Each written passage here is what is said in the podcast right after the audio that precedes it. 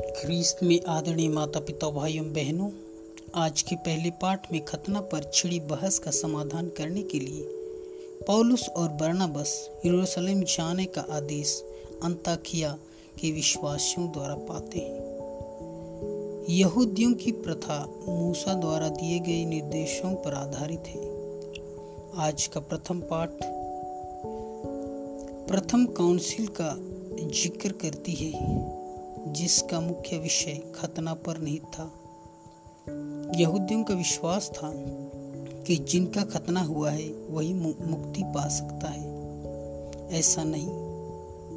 प्रभु यीशु इस संसार में सभी मानव जाति के उत्थान के लिए उन्हें मुक्ति दिलाने के लिए आए थे।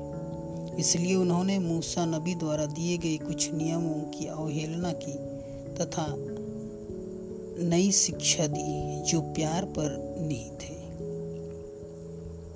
ईश्वरीय मुक्ति के लिए बाहरी आडंबर रीति रिवाज एवं प्रथा उतनी महत्वपूर्ण स्थान नहीं रखती है, परंतु ईश्वर पर सच्चा प्यार एवं विश्वास उनसे कतई अधिक महत्वपूर्ण है। आज के सुसमाचार में हम पढ़ते हैं कि तुम मुझमें रहो और मैं तुम में रहूँगा। इससे यह स्पष्ट हो जाता है कि ईश्वर का लगाव अत्यंत अटूट है। जिस तरह दाखलता डाली के बिना नहीं फल सकती।